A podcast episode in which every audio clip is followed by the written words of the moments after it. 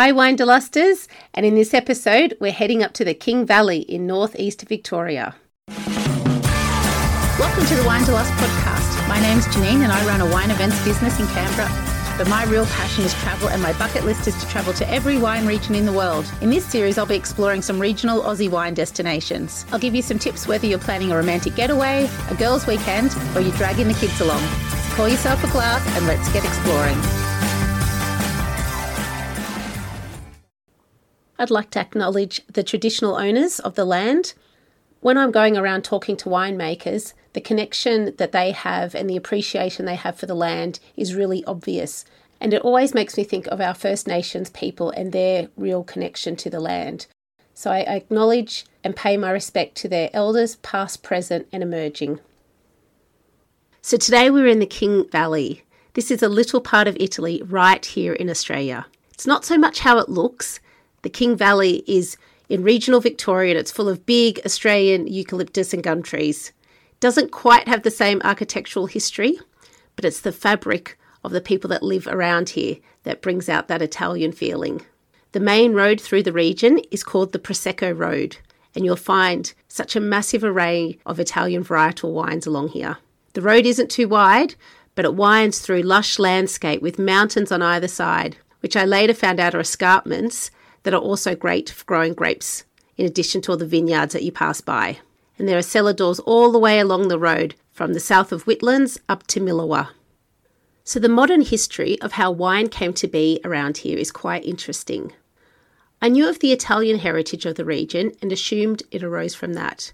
However, I met up with Fred Pizzini, who we'll hear from a bit later on, and I did a great tasting at the Brown Brothers cellar door.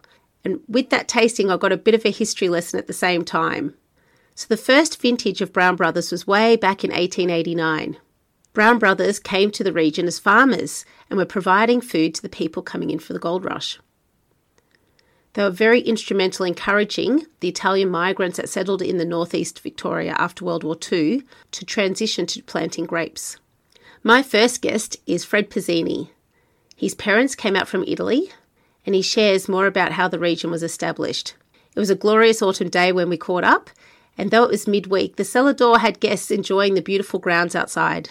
It's a beautiful big place with a gorgeous outdoor setting overlooking the vineyards. There's some massive barrels that you can check out. The cellar door has office space, event space, and a private barrel room area. They also have accommodation nearby and run cooking classes.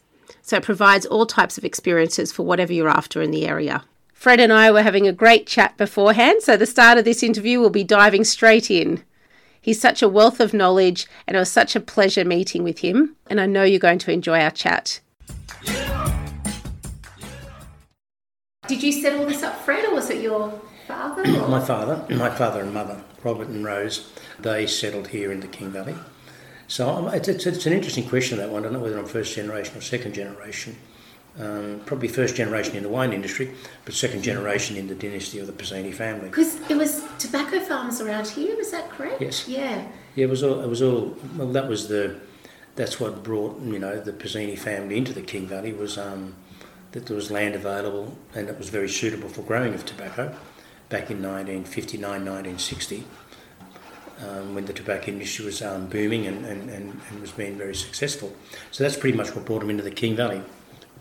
And yeah, pretty much um, the family grew tobacco for quite a long time. I know when I left school, um, I finished my agricultural um, schooling. Um, I ended up in the tobacco industry, um, working in the family business for quite a long time. But it was it was a good industry to the family, but at the same time, back in the early seventies, it was just showing signs of decline. Mm-hmm. So um, the, the writing was on the wall for me. So back in the early seventies, with that happening myself and Katrina, my, my partner at the time, and still is, um, we're just looking for something to diversify. We wanted to live in the land because Yeah. we just love living on the land, and so we, did, we, we, we were looking for diversification. And we, we, we ended up growing vegetables, zucchinis, you name it, you know what I mean, um, okra, sweet corn. The trouble is, um, it was all too very close to the ground, so it was really physical and, and demanding and we were too far away from our from our markets. The diversification out of tobacco into into wine was pretty easy. Oh, good, yep. Um, being Italian, there was always an acre of vines planted to make wine.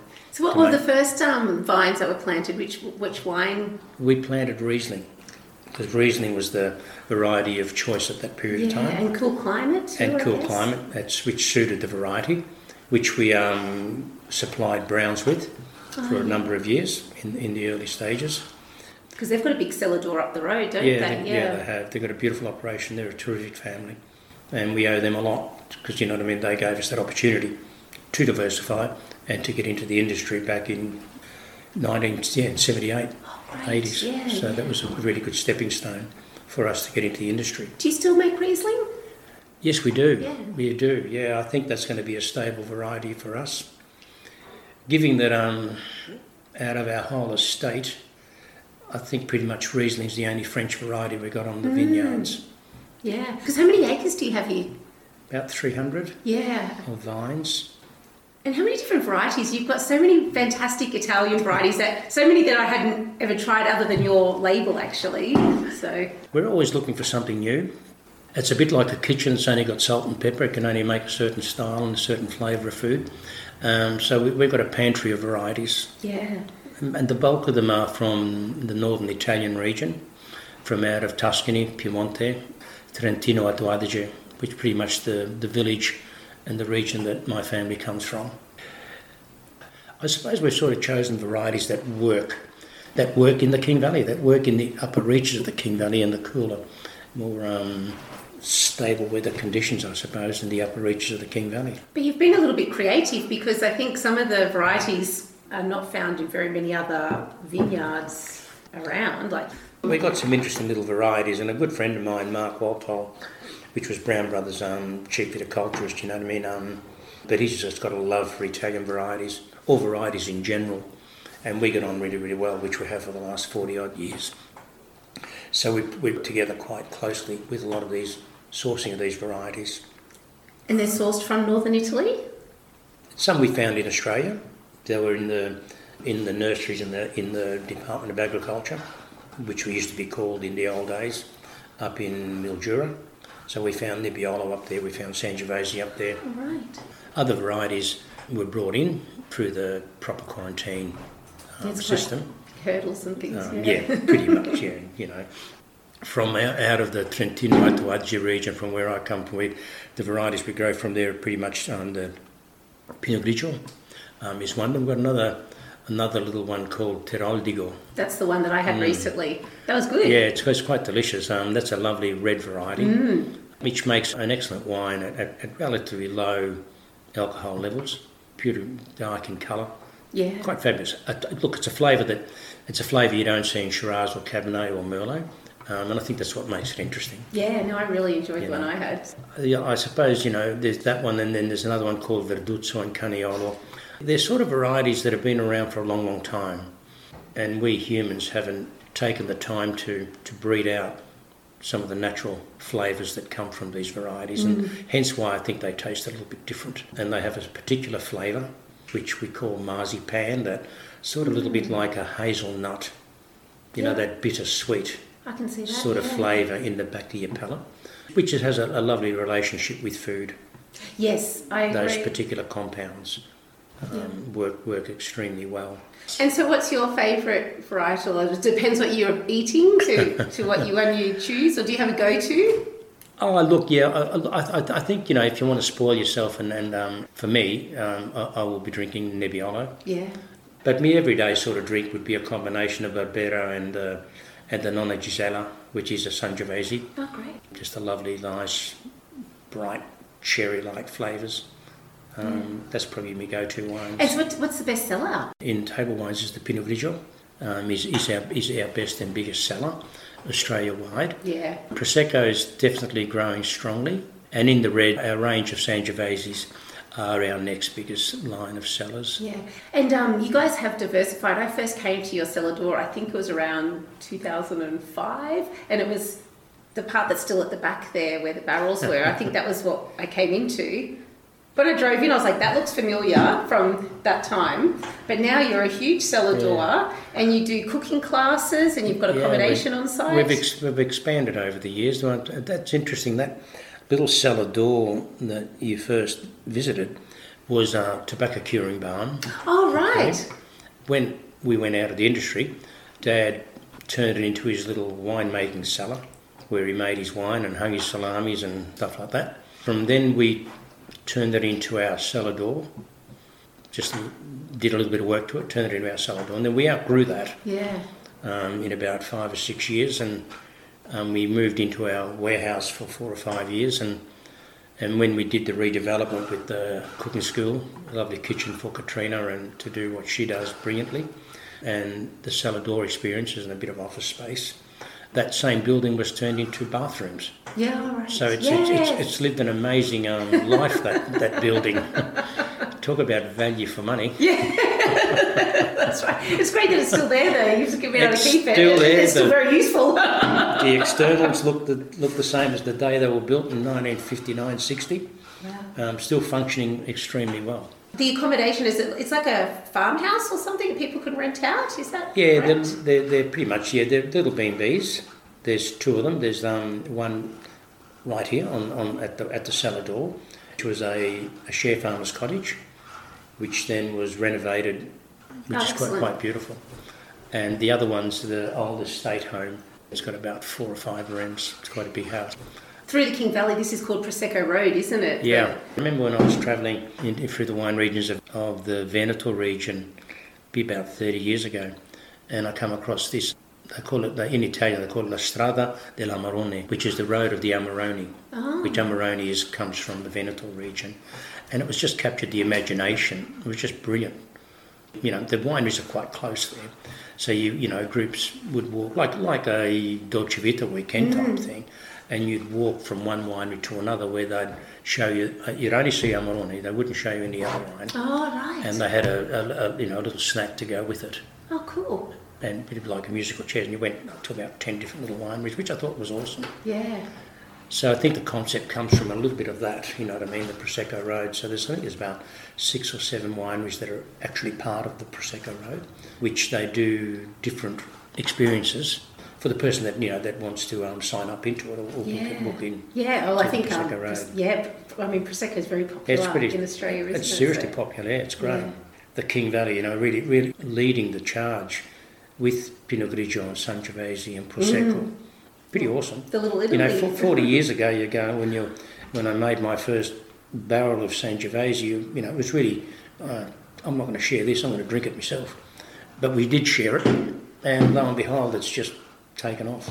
It's taken a while, Oh. Yeah, a whole generation, um, but, but uh, just a great story. It is, it is. Congratulations, it's great. Mm. Thank you. Yeah, Thank thank, you. you. Thank you very much for your time. In addition to the winemakers that have been here for a long time, my next guest, Alistair, from Kompira Maru, and his winemaking partner, Sam Cook, are young winemakers who, while they don't have a cellar door, source much of their fruit from the King Valley to make their wines. Their wine bottles have the most fabulous artwork and very fun descriptions. They've also branched out to making gin, and you can also buy pre mixed cocktails. I had a great time meeting Al, and I'm sure you're going to enjoy this chat. All Alistair, thank you so much for joining me. Now, firstly, how did the name of the winery come about? This is a, d- a disappointing part of our history. I always say that you need, uh, well, I think it's common held knowledge, like a story has to be interesting or funny or sad. And um, this is like none of those. It's just, uh, so Sam is the other half of Kompira Maru. And we're both fans of Ninja Warrior, the Japanese game show. And we loved Makoto Nagano, who was like the big star back then.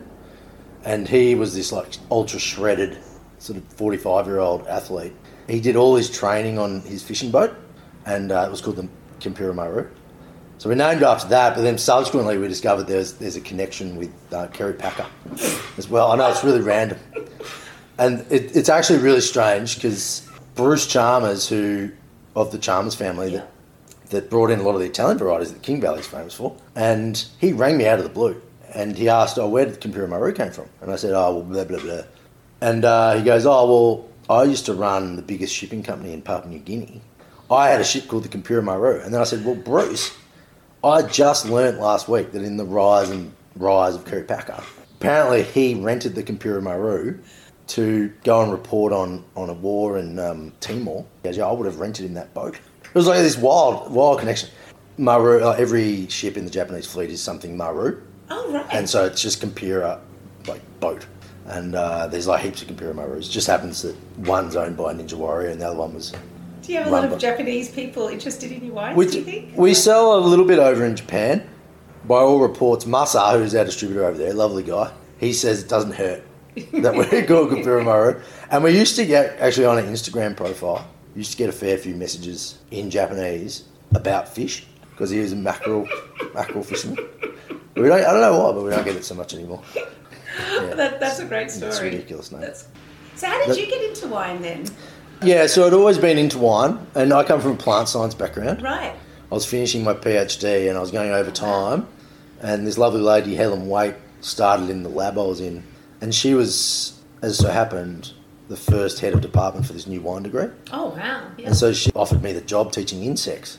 So when my scholarship ran out, I started teaching casually at NMIT. so and this then- is about looking after the grapes, the insects side of things. Yeah, so yeah, it was like insect identification. It was more about ecology, so how do they fit into the whole cycle. I got into that, and, and the guy who was working in the diploma was excellent. I was just speaking to him today, Mark Matthews, who's out in Gippsland, makes incredible Pinot and Chardonnay.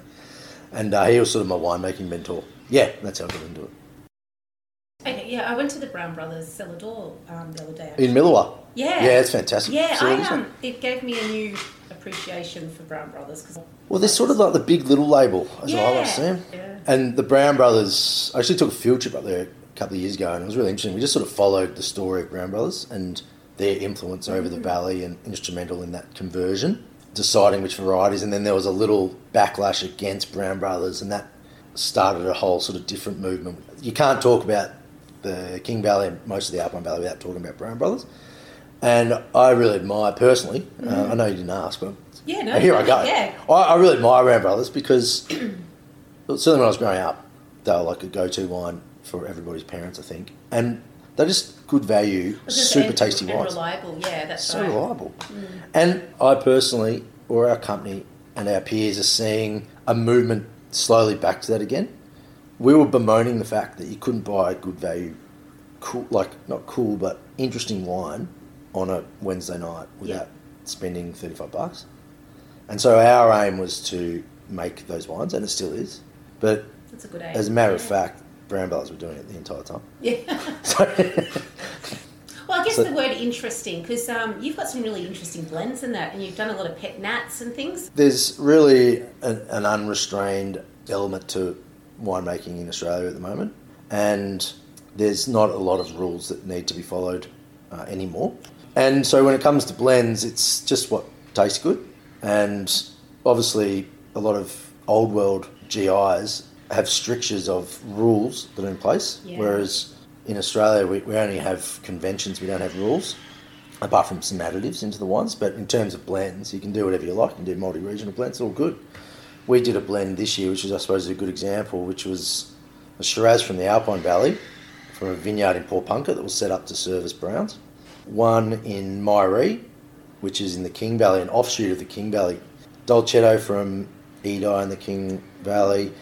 Caverts from Whitlands up at our vineyard, and then Sangiovese from the Grampians.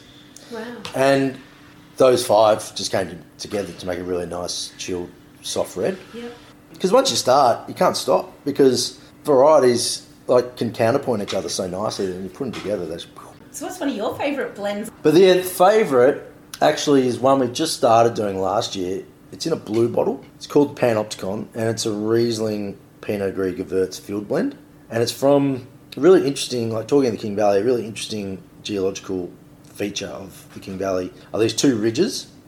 So there was a volcano in this town of Tolmie, which is about 20k north of Mansfield, and it erupted, and these two lava flows Oh, flowed basically north, and they're now called what we call the rivers in the sky.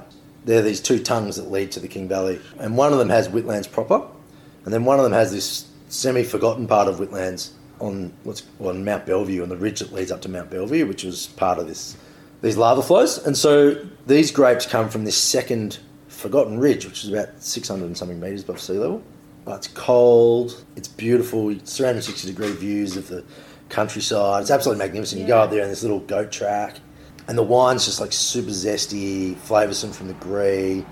And we're doing these blue bottles, and it was awesome. And so we're doing it again this year. That's my favourite one.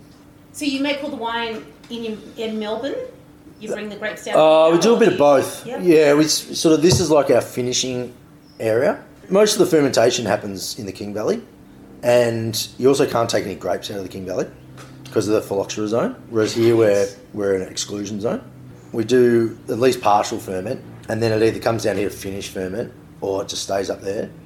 All the wines from our vineyard are all wild fermented out in the vineyard. So we actually set up fermenters outside next to the vines. Cool. Um, and so they s- spend their entire life until bottling within five metres of the vines. It's very easy to say wild ferment is a wank, but I've done enough projects with students looking at ferments in the, in the vineyard compared to ones in the winery to see that you actually do get a really interesting diverse population of yeast. And last question: You have such great artwork on your labels. Yeah, thank you. Is it you've just got a, an artist that does that for you, or is it by different people, or because they all look Yeah. kind of um, not similar, but look like they're by the same. Person, Yeah, well? Bretto, I'll be happy to say that because Bretto's a graphic designer and like absolute legend. Yeah. He sort of set the scene for the sort of whimsical labels, and he was always big on making sure that we were sort of consistent in our approach. And then he's got busier and busier with his life, and so he only does occasional labels now. And so a mate of ours, um, Huey Brooks, guy from Melbourne, has been doing a few, and he's he's amazing, and he's also got a similar aesthetic to. And then also recently we've been getting a couple from a lady called Pauline from Berlin, Oh wow. and she approached us on Instagram and said, like you know, like your aesthetic or whatever, and That's cool. yeah, we're like, oh well, we needed a gin label, and Bretto was busy. So a couple of years ago, we distilled some wine up in Queensland and made a gin called Barry after Sam's dad. She did that label, and she's done a couple more as well, and they're absolutely fantastic. Yeah, tell So us about your gin in that. Sam knows some distillers, and so they distilled it with Sam up on the Sunshine Coast during COVID, and then he sent samples of the raw spirit to myself and his cousin in Tassie, who was a distiller as well.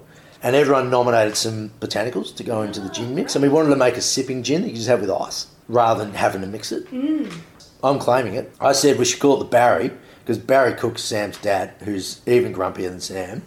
But he's been our, our cellar hand in Queensland forever. Oh, and he works himself to the bone. He's a legend. And I said, the year was a shocker, so I was a Barry Crocker. But then out of it, we made this delicious gin, and Barry Cook's a legend. So I was like, legendary bit. Shocker. it's the Barry. So you're going to keep the, the gin going as well as the wines. Yeah, we'll do. Yeah, we'll do a gin every other year, I think. Is there anything else you'd like to share, or is there anything else you wanted to talk about with the? The King Valley has been. We've been up there now for seven years. It's just been so good. Mm. I've never been anywhere. This this is not a lie. This is not just empty platitudes. You know, when people are just genuinely nice. Like they're not putting it on. They're just genuinely nice. So for us, we just love making wine in the King Valley, and it's been awesome that mates of ours who have wine labels are slowly moving more operations to the King Valley as Oh, well, wow. because you you work with genuine people. Um, they work really hard to be as sustainable as possible. And it's just an awesome part of the world. It is. It's beautiful, and it's not like what three hours up the road. It's just the right distance Yeah. because you, you're not going to do a day trip. It forces you to No, stay up there, I yeah. reckon. You Yeah. stay in like Moy Moyhu pub, stay in Whitfield, or you can stay in Wang, and then just have just a Great bloody day. great time. That that was my closing remarks. Awesome. no, that's fantastic. Thank you so much. That's really great. Pleasure. So, some of my favourite cellar door suggestions are you definitely have to visit Pizzini. Nearby is Dal Zotto, and they're open for lunch daily. Up the road is the King Valley Brewing if you fancy a refreshing ale. As you head north to Milawa, Sam Miranda's on the outskirts, and it has a beautiful cellar door there too. And as noted before, I had a great tasting at the Brown Brothers cellar door that's located in Milawa. They've got a lot of wines available there at the cellar door that you don't see in the big bottle shop chains. If you heard my interview with Kate Schilling in the festive season, she talked about the great wine experiences that you can do there that you can order through the Ultimate Winery Experiences Australia website. So, what wines to try? Well, if you're in the King Valley, you have to try the Italian varieties here. Prosecco is a big one, also Sangiovese, Montepulciano. There are so many interesting varieties that you'll come across.